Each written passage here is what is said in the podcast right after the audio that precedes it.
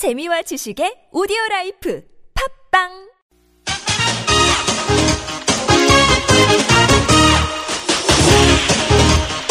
열린 아침 김만흠입니다. 3부 시작합니다. 열린 인터뷰 두 번째 시간입니다. 세월호 특별조사위원회 제3차 청문회가 어제 김대중 도서관에서 진행이 됐습니다. 주요 증인 다수가 출석하지 않아서 반쪽 청문회였는데요. 세월호 가족들은 어떻게 지켜보셨을까요? 직접 얘기 들어봅니다. 유경근 세월호 가족협의회 집행위원장 전화 연결되어 있습니다.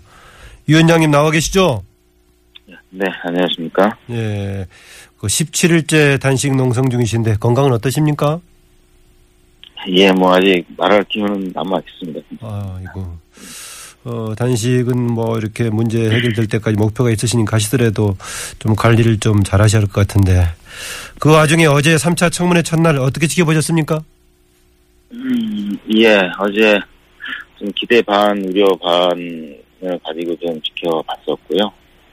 어, 또는 생각 외로 좀 새로운 사실들, 또 그동안 의혹으로 나왔던 것들에 대한 어떤 구체적인 증언이나 아, 이런 것들도 좀 나오고 그래서 예. 어, 특조위가 계속 진상조사를 하는 것이 매우 의미 있다는 것을 좀 확인하는 하루였던 것 같습니다. 예. 어, 어제 청문회에서도 보니까 새로운 사실 또 의혹이 됐던 것에 대해서도 확인되는 것들이 좀 있었군요. 네네. 예. 그 해수부 해양수산부에서는 세월호 특별법에 따라 특조위 조사 활동 기간이 지난 6월 말에 종료가 됐기 때문에 청문회 개최할 수 없다 이런 식의 이제 법적 근거가 없다 이런 주장하던데 해수부의 주장 어떻게 보십니까? 아, 참, 어, 그동안 특조위 활동을 하면서 정부 여당 특히 해수부가 앞장서서 조사 활동을 방해하는 그런 일들을 참 많이 했었는데요. 예.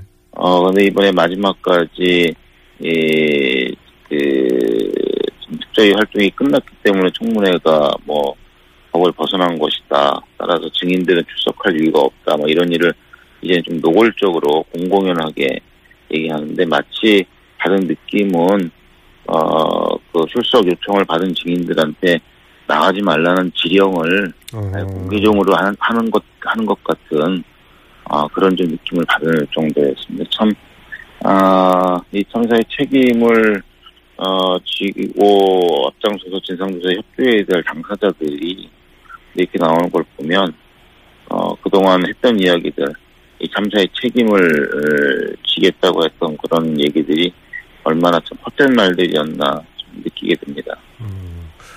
그 어, 이주영 전 해수부 장관 남은 기간도 좀 활용할 수 여지가 있는 것처럼 얘기하던데 활동 종료 관련해서 혹시 가족 협의하고 얘기 나눠본 적 없습니까? 예, 뭐 이주영 전 장관과는 뭐 얘기를 나눌 기회라든가 이런 것은 전혀 없었고요. 예. 뭐 그런 식의 말씀은 여당 내에서 그동안 안 나온 것은 아닌데 그 얘기의 내용을 좀 들여다 보면 이제는 그 조사 보고서만 작성하고 끝내라. 예. 남은 기간 동안 보고서 작성해라 뭐 이런 의미 이상은 아니었 아니었습니다. 예. 아까 말씀하신 대로 뭐 종료 기간이 종료됐다 청문회 개최할 수 없다 공공연하게 얘기하다 보니까 사실상 어 증인들 참석을 오히려 하지 말라는 공개적인 얘기랑 마찬가지라고 말씀하셨는데 어제 핵심 증인들 불참해서 아쉬움이 크시겠어요? 예, 뭐 아쉬움이라고 표현할 수도 있겠고요. 좀 화가 좀 많이 났죠. 예. 어, 예, 이, 아까도 말씀을 드렸지만, 어, 이미, 예, 대통령께서는 모든 책임이 정부에 있고, 또 자신에게 있다고 인정을 하셨고, 어, 그에 따라서 철저하게 진상조사하는데 특검이든 특별조사위원회든 다 동원을 해서 해야 한다라고 약속을 하셔서 여기까지 온 것인데, 그러나 그 이후의 과정을 보면 전혀 그런 말씀과는, 어, 배치되는 그런 행동들이 정부 여당에서 나왔기 때문에, 어, 이번 모습도 그런 연장선상이었고요. 특히 특조위 활동 끝난 것을 비정사실화하기 위해서 애를 쓰는 모습을 보면서 뭐, 그, 아쉽기도 하지만 또 한편으로 측은한 마음도 들고, 예. 어, 그렇습니다. 예. 그 초기에 그 에어포켓 공기 투입 초기 구조 초기에 대응 뭐 허술하게 했다라는 지적들 여러 번 지적돼 왔었는데 어 일부에서는 이게 정말 왜 어, 홍보용 쇼였다 이런 지적도 있고 또 어떤 일부에서는 좀 희망을 주기 위해서 그랬던 측면도 있다라고 보는데 여폭격 관련 보도라든가 정부의 이야기 어떻게 봐야 될까요? 아, 이 문제는 사실 제가 그 공기를 주입할 당시에 예. 아, 그 현장에 있었습니다.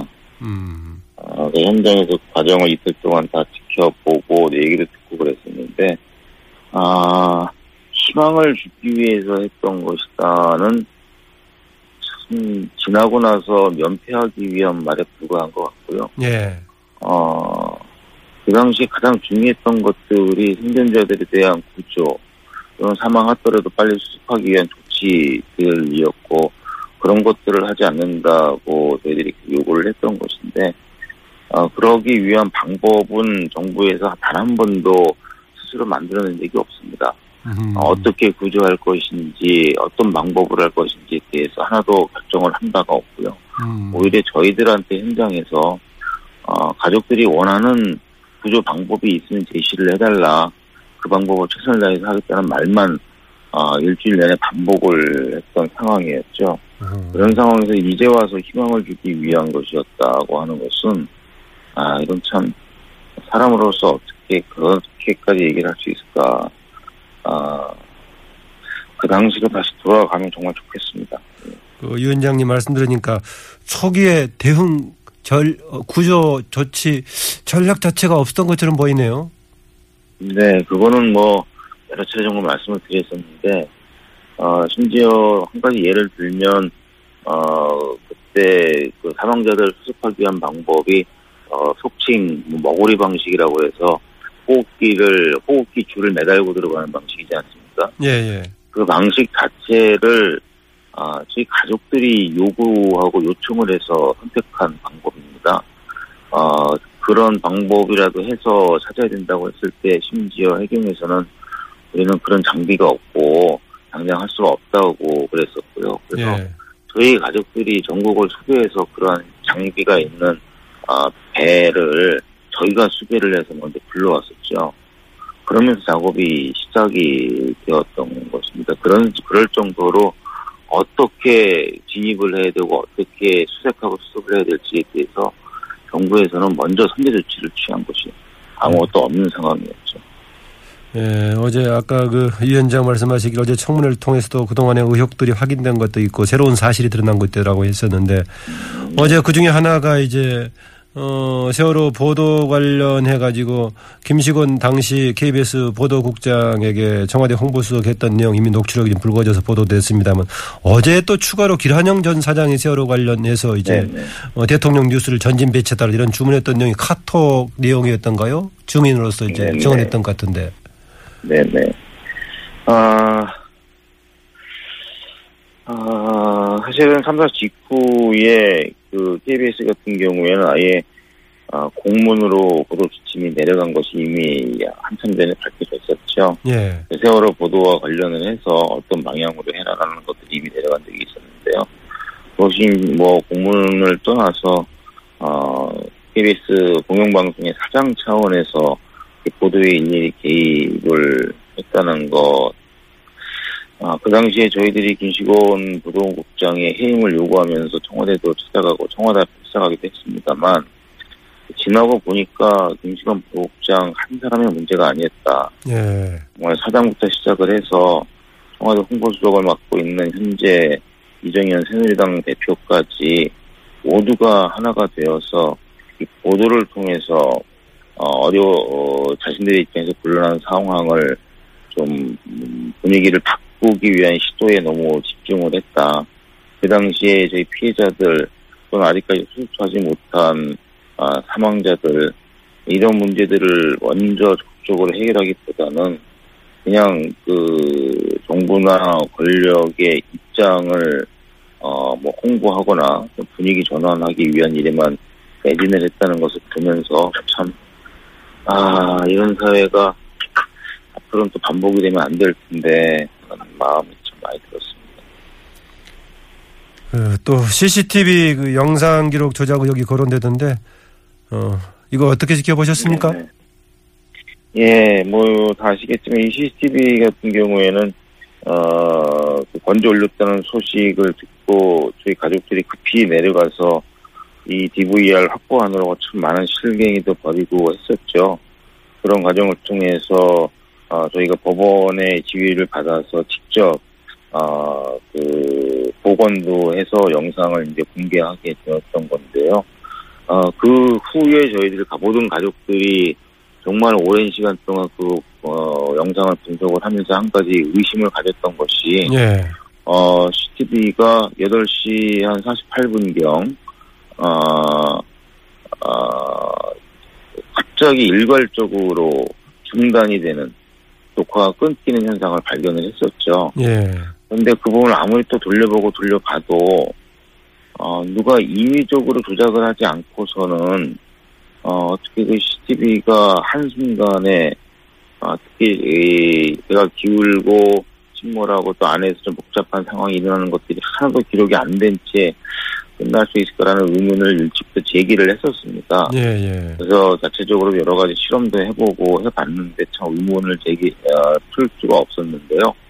어, 이번에 전문가들의 어떤 그 증언이라든가 설명을 통해서 어, 이게 어, 누군가에서 인위적으로 편집이 되거나 좀 삭제가 된 그럴 가능성도 있다는 이야기를 직접 들으면서 한편으로는 정말 이렇게까지 했을까라는 생각도 하면서 음. 또 한편으로는 정말 그런 일이 있었다고 그러면 도대체 무슨 일이길래 이게 무슨 일이 있었길래 이렇게까지 하는 걸까라는 생각 때문에 사실 그 생각 때문에 어제 참 잠도 잘 어, 자지 못했었죠. 음. 분명히 이게 사실이든 아니든 이 특조위 조사를 통해서 분명히 아, 밝혀져야 할 문제 에, 중에 하나입니다. 그 DVR은 초기에 어느 쪽에서 소지 관리하고 있었습니까? 예, 어제 설명 나온 대로, 어, 그, 저, 해경 쪽에서 먼저 입수를 해서, 예. 어, 보관을 하고 있었는데요. 어, 그것이 올라왔다는 사실을 전혀 어느 누구도 공개하지 않고 특히 가족들에게도 전혀 공개하지 않았거든요. 왜냐하면, 어, 그 당시에 미, 어, 미습자는 물론이고, 어, 그 안에 있던 유품이나 물건들 이런 것들이 올라오면 모두 저희들에게 다 공개하고 연락을 했습니다. 그래서 저희들이 가서 유품일 경우 찾아가고 그게 아닐 경우 다른 방법으로 처리하는 과정들을 계속 거쳤는데 예. 유독 그것만 아, 전혀 공개하지 않고 숨겨놨었다는 것인데요.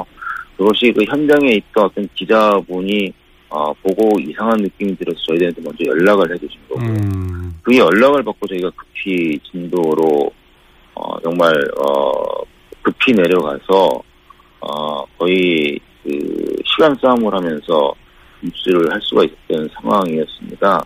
그래서 그 이후에 법원이 다행히 저희들이 요청을 받아들여서 즉시 현장에서 저희들이 입수를 할 수가 있었던 것이죠. 그러지 않았다 그러면 이 CCTV는 지금까지도 영원히 예, 아마 묻혀 있을 가능성이 매우 높습니다.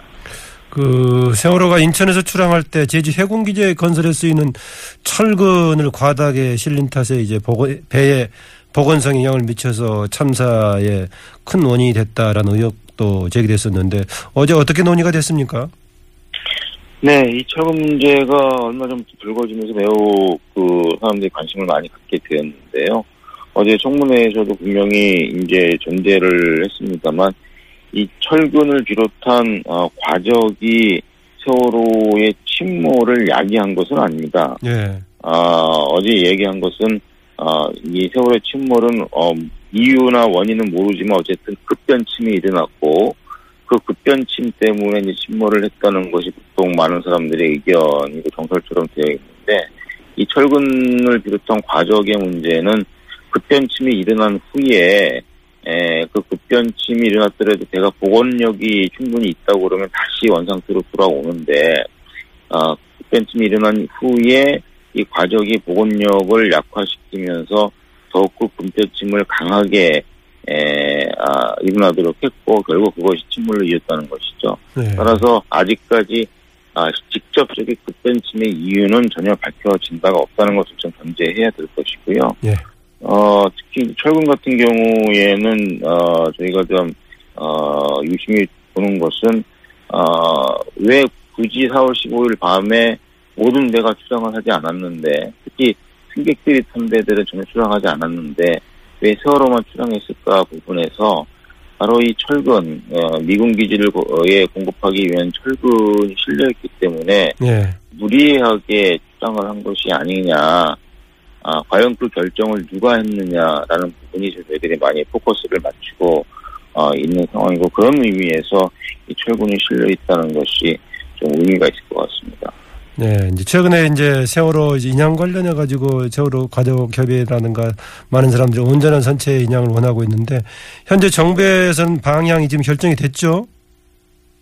네, 지금 얼마 전에 저희도 뭐 강력하게 반발하는 입장을 내기도 했습니다만 어, 세월호 선체를 인양한 후에 예. 목포 신항 육상에 거치를 하고 그 이후에 그 안에 계시는 미습자들을 어떻게 수습할 것인가라는 방법을 어, 이제 찾는 가운데 정부는 어, 3, 4, 5층 객실 부위를 통으로 절단을 해서 예. 어, 육상에 바로 세워놓고 진입해서 수습을 하겠다는 계획을 이야기를 했죠. 예. 통보였습니다. 그러나 충분히 지적을 했습니다만 첫 번째 어, 그 이유로 드는 것이 가장 신속하고 그다음에 선체 훼손을 가장 적게 하면서 미수자를 찾을 수 있는 방법이기 때문에 선택을 했다라고 설명을 했어요. 예. 정부는. 근데 저희들이 그 설명을 듣고 분석을 한 경우가 전혀 반대되는 결과가 나올 가능성이 매우 높다는 음. 것입니다.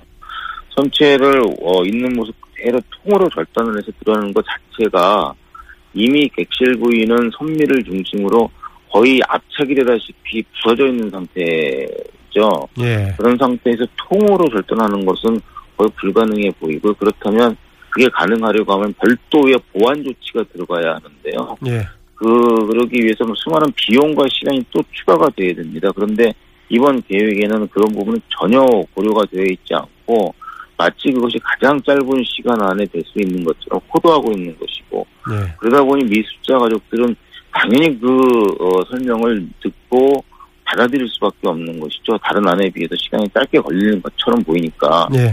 그러나 전혀 그렇지 않다는 것이고 마지막 하나 더 말씀드리면 선체 조사에 있어서 이 조타수의 아, 조타 잘못 또는 조타기의 잘못이 급변침의 원인이 될 수도 있다는 가설이 있는데 예. 그것을 검증을 해야 되는데 선 객실을 분리해 버리면 그 검증이 불가능해집니다. 예. 그러면 선체 조사의 의미가 많이 축소가 되죠. 예. 어, 이런 것들은 처음부터 다시 재검토를 해서 예. 어, 네, 결정을 해야 될 것입니다. 네, 이제 몇 끝으로요. 지금 17일째 단식 농성 중이신데 세월호 특조위 활동 기간 보, 연장, 보장, 특검 도입 이런 걸 요구하고 계시는데 어 지금 단식 농성 하시는 심정, 요구 사항 간단히 듣고 마무리할까 합니다. 예, 뭐 신경은 말씀 안 드려도 될 것 같고요. 어, 특조위 활동 기간을 연장하는 것이 아니고 보장을 해달라는 것입니다. 아직 예. 끝나지 않았습니다. 이건 예. 정부가 일방적으로 이것적으로 주장을 하고 있는 것이고요. 특히 특검 같은 경우에도 저희들이 요구하는 것이 아니고 오히려 거꾸로 19대 국회 여야가 저희 가족들에게 어, 수사권과 기소권을 줄 수가 없으니 특검으로 할 수 있겠다 이 안을 받아달라고 해서 저희들이 받은 것입니다. 따라서 이 특검은 자연 당연히 어, 특조위가 요청할 경우 국회의에서 어, 만장일치로 의결을 해줘야 할 상황인데 또 그에 대한 아, 사인까지 한 합의문까지 있는데 그런데 이제 와서 그것을 어, 어, 실행하지 않고 의결하지 않는 것은 정말 약속을 전면적으로 공개적인 약속조차도 전면적으로 거부하고 있는 행위들이고요. 이것은 에, 특별법을 어, 이 무력화되고 있는 상황에서 오히려 국회가 나서서 그것을 보장을 해야 되는데 어, 그런 역할을 하지 못하는 국회를 보면서 참 답답하고 예. 이번 20대 국회에서는 그런 일이 좀 없었으면 좋겠습니다. 예. 오늘 말씀 고맙습니다. 네, 감사합니다. 네, 지금까지 그 단식 농성 17일째인데 힘든 가운데 인터뷰해 주셨습니다. 지금까지 유경근 세월호 가족 협의회 집행위원장이었습니다. 예, 오늘도 2차, 3차 청문회 이틀날 진행되는데요. TBS TV에서는 전 과정을 생중계해 주시니까는요. 많은 관심 가지고 지켜봐 주시기를 부탁드립니다.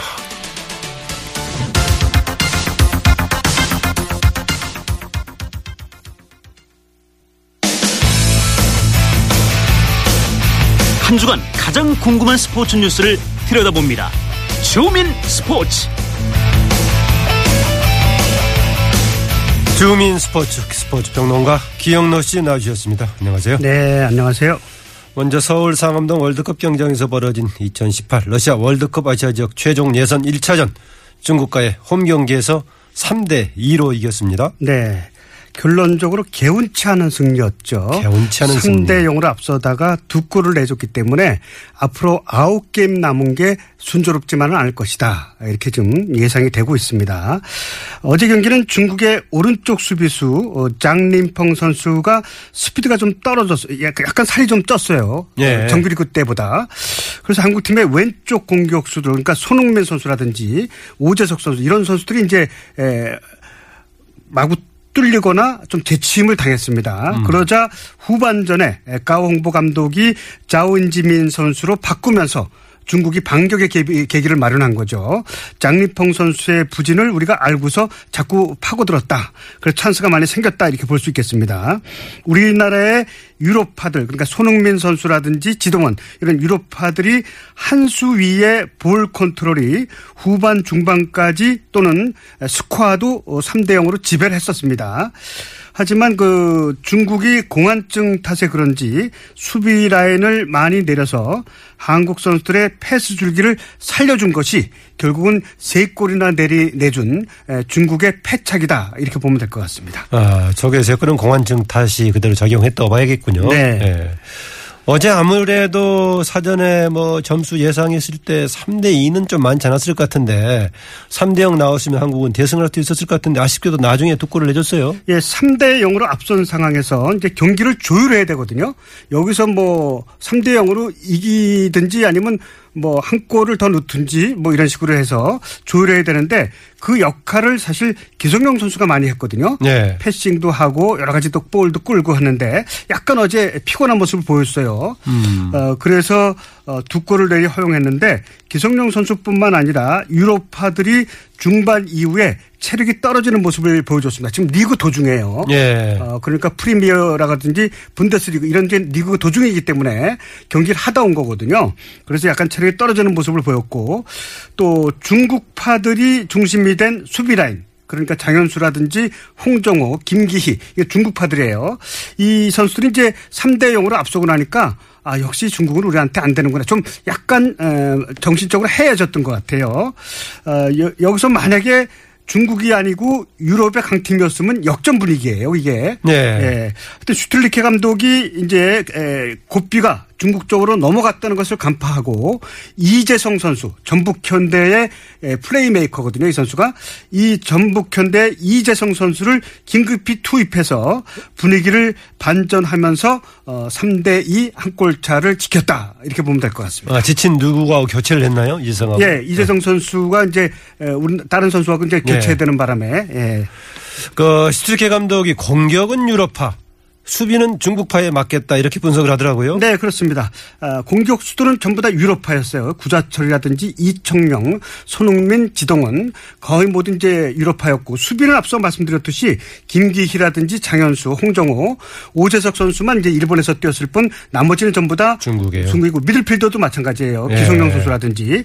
그래서 공격은 유럽파, 아, 수비는 이제 중국파인데 그럼 예, 국내파는 어떻습니까? 거의 없죠. 아, 권창훈 어제- 선수라든지 거의 못 떴죠. 어제는 거의 이재성 없었어요? 선수가 좀 나중에 들어갔고, 예. 뭐좀 거의 못 떴다. 황희찬 선수도 그렇고, 예. 어, 독일파고 해서 거의 못 떴는데 여기서 이제 한 가지 슈틀리케 감독이 모험을 한 거죠. 어, 이제 소속팀에서 벤치로 밀려 있는 이청용, 지동원 선수를 선발로 투입하지 않았습니까? 예. 이게 모험이었습니다. 사실 에, 경기 감각도 좀 떨어져 있고 어, 또 소속팀에서도 벤치로 밀려나 있는데 선발로 과감히 투입했는데 실패하진 않았습니다. 괜찮았습니다. 두 선수 몸놀림이 아주 좋았고 지동원 선수는 세 골을 넣는데 거의 다 개입됐고 이청용 선수는 이제 헤딩 슛으로 멋진 골을 터뜨리지 않았습니까? 결과적으로 어, 이 실패하진 않았다. 왜냐하면 슈틀리케 감독의 지론이 소속팀에서 뛰지 않는 선수는 발탁하지도 않는 거거든요. 예. 근데 이제 유럽파들을 대개 다 이제 그래도 한 수 위라고 보고 발탁을 한 겁니다. 예.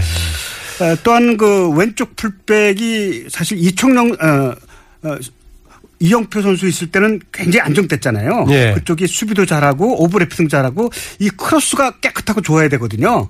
에, 왼쪽이나 오른쪽 풀백은. 근데 이청용 선수 있을 때는 아주 걱정이 없었는데 이, 에, 이영표요? 이영표 선수. 이영표 선수. 이영표 네. 선수가 은퇴를 한 이후에 이 자리가 좀 무주공산이었는데 오재석 선수가 어제 첫 골에 빌미가 되는 실수가 있긴 했지만 그런대로 어, 왼쪽 풀백을 잘 아직 여전, 여전히 이제 크로스의 질은 좀 깨끗하지 않았어요. 예. 좀좀 더 세련되게 크로스가 이제 뭐냐면 어 상대 진영을 오버래핑해서 파고들어서 풀백들이 안쪽으로 어, 센터링 해주는 걸 말하는 거거든요. 예. 이게 깨끗하게 잘 들어가야 돼. 우리 선수 머리라든지 우리 선수 쪽으로. 앞으로 이제 우리가 보강해야 될 점은 유럽파들이 후반에 떨어지는 체력을 어떻게 끌어올리느냐. 이게 숙제로 남았고 또한 홍정호, 김기아, 장현수 등 중국파들이 후반에 집중력이 떨어지는 것을 어떻게 또 잡아내느냐 이런 것이 좀 남았고 전체적으로 볼 때는 처음에 염려했던 대로 10월 11일 이란과 아자디 스타디움 원정 경기 이게 네. 첫 번째 고비, 고비입니다. 이란이 아주 강팀 아닙니까?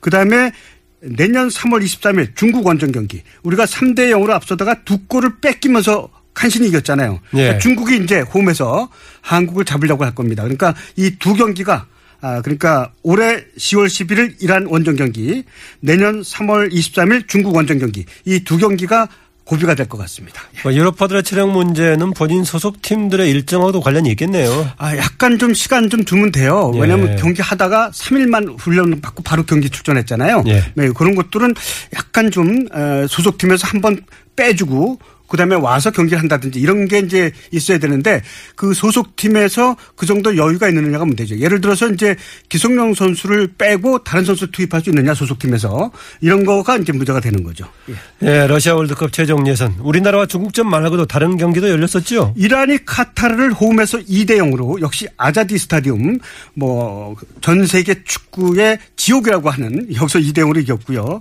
우즈베키스탄이 시리아를 2대 1로 꺾었습니다. 그래서 A 조를 볼 때 이란이 승점 3점이지만 1위 한국이 2위, 우즈베키스탄이 3, 3위. 승점은 똑같습니다만 goal difference, 어, 골 득실차라든지 네. 다득점에 의해서. 그다음에 중국이 4위, 시리아가 5위, 카타르가 6위입니다. 그리고 B조 경기에서는 일본이 아랍에미레이트한테 홈에서 충격적으로 1대2 역전패를 당했습니다. 어, 좋네요, 일본이. 어, 근데 억울하게 페널티킥을 줬고 또 페널티킥 얻을 뻔한 걸 안 줬고 해서 AFC 아시아 축구 연맹에 제소를 하긴 했어요. 아하. 하지만 뭐 결과를 기다린 건 아니고 다음 경기에 불이익을 안 당하기 위해서 일본이 제소를 하긴 했습니다. 호주가 이라크를 또 홈에서 2대 0으로 꺾었습니다. 그러니까 대부분 홈에서 강팀들이 다 이겼는데 일본만 뼈 아프게 역전패를 당했습니다. 예, 프로야구 어제 경기 결과 그리고 5강 플레이오프 진출권 싸움 어떻게 전개될까요? 어제는 NC가 롯데를 4대 2, 이 넥센이 SK를 8대 2, LG가 한화를 7대 2, 기아가 삼성을 16대 8로 대파했고요. 어제 두산이 KT를 1대 0으로 이긴 게 아주 압권이었습니다. 이거 2시간 반도 안 걸렸거든요. 예. 어, 이건 이제 물론 에이스 어, 니퍼트 선수가 9회까지도 156km 강속구를 던지면서 2안타 무실점으로 어, 완봉승을 거뒀습니다. 18승째 올리고 있고 니퍼트의 위력을 다시 한번 볼 수 있는 그런 경기였습니다. 18승이면 지금 다승 선두인가요? 아, 당연히 예. 뭐 선수 이제 20승 바라보잖아요. 예, 예. 어제 경기 결과로 LG, 기아, SK가 5강 다툼이 아주 유리해졌습니다. 음, 그렇군요. 메이저리그 한국 선수들 성적은 어떤가요? 예, 에, 이대호 선수가 2할 4푼 있을 때 마이너리그로 내려가지 않았습니까? 어제 경기 시즌 세 번째 3안타 경기를 하면서 2할 5푼대로 올라왔고요. 뭐 김현수는 역시 1번 타자로 처음 출전해서 멀티 출루를 했습니다. 안타 하나 볼넷 하나 해서 예. 3할 2푼 5, 3할 1푼 5리로 꾸준히 자기 실력을 발휘하고 있고 오승환 선수는 156km까지 나오고 있어요. 점점 공이 빨라지고 있습니다. 예. 1.70의 방어율로 아, 최고의 마무리 투수로 자리매김해가고 있습니다. 네, 이 시간 이후 또 주말 또는 다음 주에 벌어질 주요 경기 간략하게 소개해 주시겠습니까? 예, 우리나라가 9월 6일 밤 9시 말레이시아에서 어, 이 시리, 시, 에, 시리아전을 치릅니다. 예. 뭐 시리아한텐 우리가 3승 2무 1패로 앞서 있고 시리아는 또 어, 예선 때 일본한테 3대 0 5대 0으로 졌었기 때문에 우리가 이길 가능성이 높고요. 잠시 후 8시 반에 메시가 복귀합니다. 리오넬 메시가 아, 남미 월드컵 축구 예선 우루과이전에 출전해서 어, 다시 한번 또 세계 최고의 기술을 발휘할 것 같고요. 네. 7일부터 18일까지 리우 장애인 올림픽이 12일 동안 열리는데 우리나라는 금메달 11개로 종합 12위를 목표로 하고 있습니다. 네.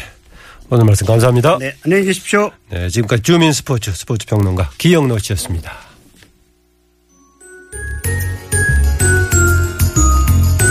시사에서 지식을 얻다. 지금 이탈리아에서는 마피아가 지진 복구 사업에 눈독을 들이고 있다고 합니다. 사실 이탈리아는 마피아의 본고장이죠. 마피아를 알아야 이탈리아를 이해할 수 있다 라는 말까지 있으니까 말이죠. 그런데 이 마피아가 처음부터 범죄 조직은 아니었습니다. 마피아의 시초는 이탈리아 시칠리아 섬에서 찾아야 되는데요. 기원전 8세기 시칠리아는 끊임없이 외부 세력의 침입과 지배에 시달렸습니다. 견디다 못한 시칠리아 사람들이 외세에 맞서기 위해 가족 및 친지 중심으로 만든 공동체가 오늘날 마피아의 시초라고 하는데요. 근거로 보기에는 많이 오래전인데다가 너무 좋게 포장된 이야기로 보입니다. 이 밖에도 1282년 시칠리아 기사단에서 비롯됐다는 설, 19세기 시칠리아 지주들의 사병 조직이 변질됐다는 설 등이 있습니다. 어쨌든 마피아도 시장만큼은 남에게 피해를 주기 위한 조직이 아니라 자유의 개념이 강했던 조직인 거죠. 세월이 흘러 마피아는 범죄 조직으로 변질됐고 검은 사업에 손을 뻗치면서 몸집이 커졌습니다. 지금은 이탈리아 정부도 통제할 수 없는 수준이 돼버렸죠. 이탈리아의 이번 지진은 전 세계를 슬프게 한 비극이었습니다. 부디 국가 재난 상황을 범죄 조직이 악용하는 일은 없어야겠습니다.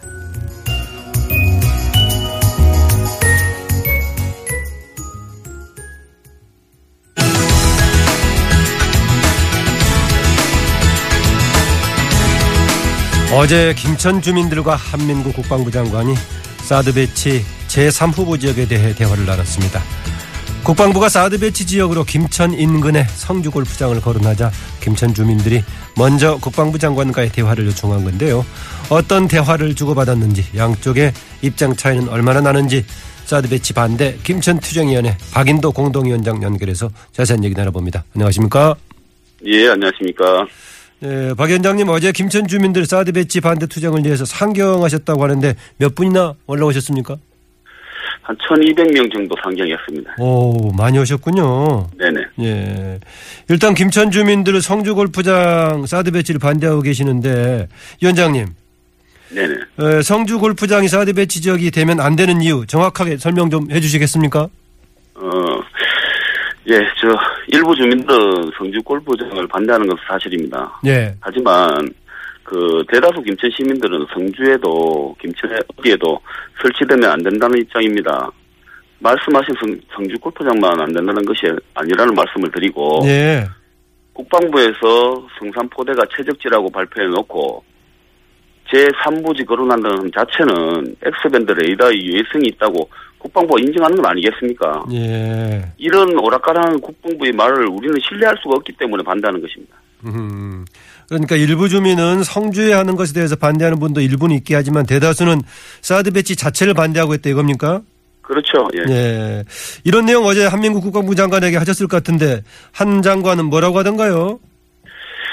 말씀은 드렸죠. 강력하게 요구를 했었고 그 원론적인 얘기만 하셨습니다. 북한의 뭐 핵기업과 뭐 도발에 대처하기 위해서 꼭 필요한 시설이기 때문에 국가 안보를 위해서 김천 주민들이 이해해 주셨으면 좋겠다고 얘기하셨고 예. 그리고 김천 시민 뜻을 잘 들었다고 하셨습니다. 음. 그 지난번에 이제 어, 성산 포대 관련해 가지고는 성주 주민들에게 사드 배치 지역 설명을 사전에 설명하지 못해서 죄송하다라고 했었는데 김천 주민들에게는 나중에 진행된 김천 주민들에게는 한 장관이 사전에 설명을 좀 잘했습니까? 글쎄요, 이 부분은 김천 그 온도차가 있는 것 같아요. 예. 이 장관님께서 김천의 민심이 하늘을 찌르고 있는데 장관님께서는 저희들이 무엇을 원하는지를 아직도 모르시고 계신 것 같습니다. 예. 어, 지난 24일에 저희가 이제 김천 시민들이 1만 명이 모여서 사드 배치 반대 범시민 투쟁 결의대를 했습니다. 예. 그리고 24시간도 지나지 않아서 혁신도시 공공기관 직원들에게 돌아가면서 공공기관들을 다니면서 이렇게 그 사드가 유해지 않, 유해하지 않다는 설명을 하고 다녔습니다. 음. 이것은 김천 시민을 우롱한 것이라고 생각됩니다. 예. 현재 그 저 추가 설명회나 홍보물 배포 등은 도리어 시민들의 공범만 일으키는 것이니까 예. 이 부분은 자제해 주시기를 촉구합니다. 아하. 지금 계속 이제 뭐 서로 뭔가 입장을 들어주는 쪽보다는 계속 일방적인 홍보만 계속하고 있다라는 거죠. 그렇죠. 예. 예. 어제 대화 시간에는 어떤 설명이 있었습니까? 들어보니까 30분 예정이었었는데 어, 대화가 1시간 10분까지 조금 늘어졌다라고 하던데 주로 어떤 얘기가 오갔습니까?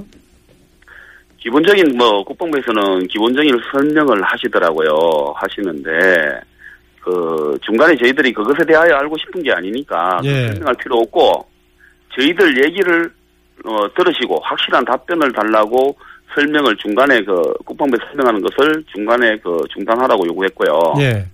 그리고 저희들이 사드 배치에 대하여 원점에서부터 출발해야 한다고 얘기하며 어, 불만을 토로했습니다. 그 강하게 뭐 그 항의를 하고 이렇게 했습니다. 하니까 항의한 부분에 대하여 확실한 답변을 요구했지만은 답변을 하지 않으시더라고요. 예. 원- 원론적으로 이제 그 어, 한미 그 공동 실사단에서 지금 하고 있으니까 조율하고 있으니까 그 부분은 그 심사가 끝나면은 뭐 발표될 것이다 이렇게만 얘기했습니다. 그렇기 때문에 국회 일정이 잡혀 있는 건 알고 있었습니다. 예. 그렇지만은 저희들이 확실한 답변도 못 듣고 1,200명이 올라갔지 않습니까? 상경을 해서 올라갔는데 예. 저희들 확실한 뭐 답변도 못 듣고 보내드릴 수는 없는 거 아닙니까? 예. 그러다 보니까 시간이 약속 시간보다 많이 초과했는 것 같습니다.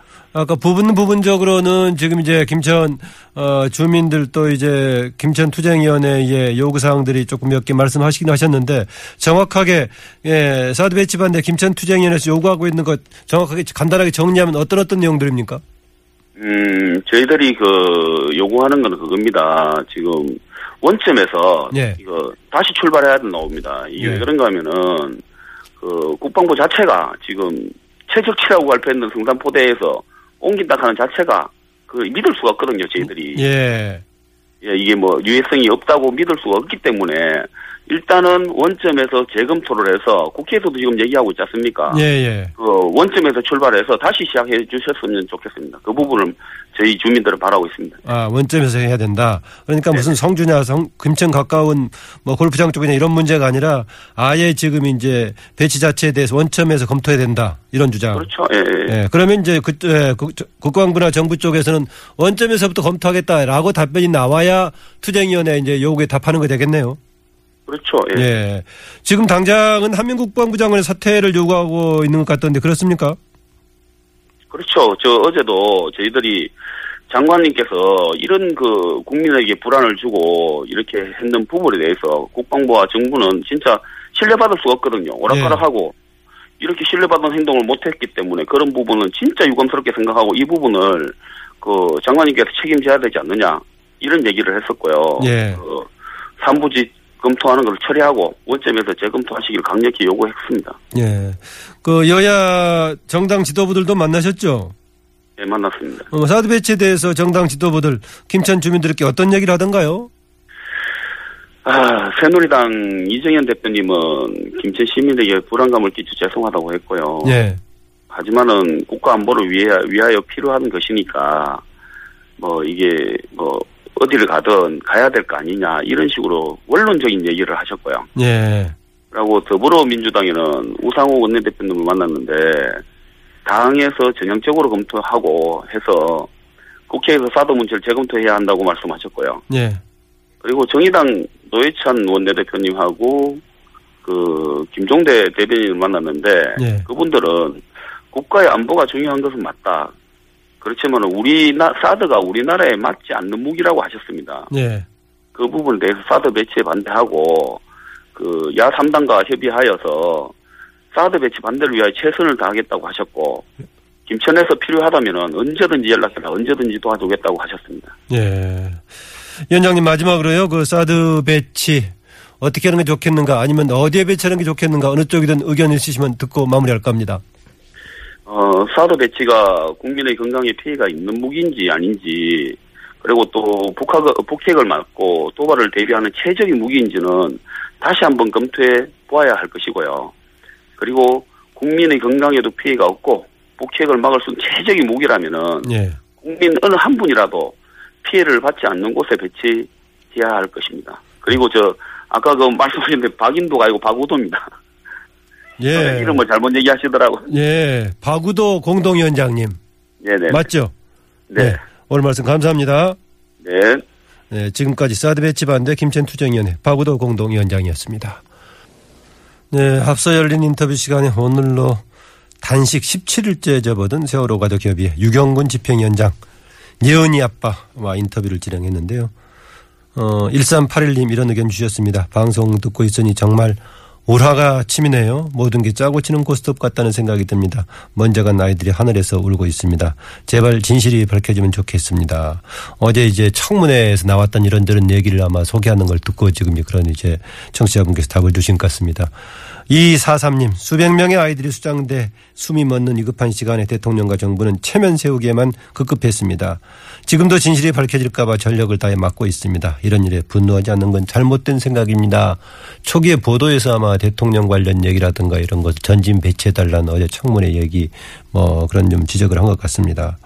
8672님, 어제 세월호 청문회를 보면서 어이가 없고 기가 차서 울분과 눈물을 참을 수가 없었습니다.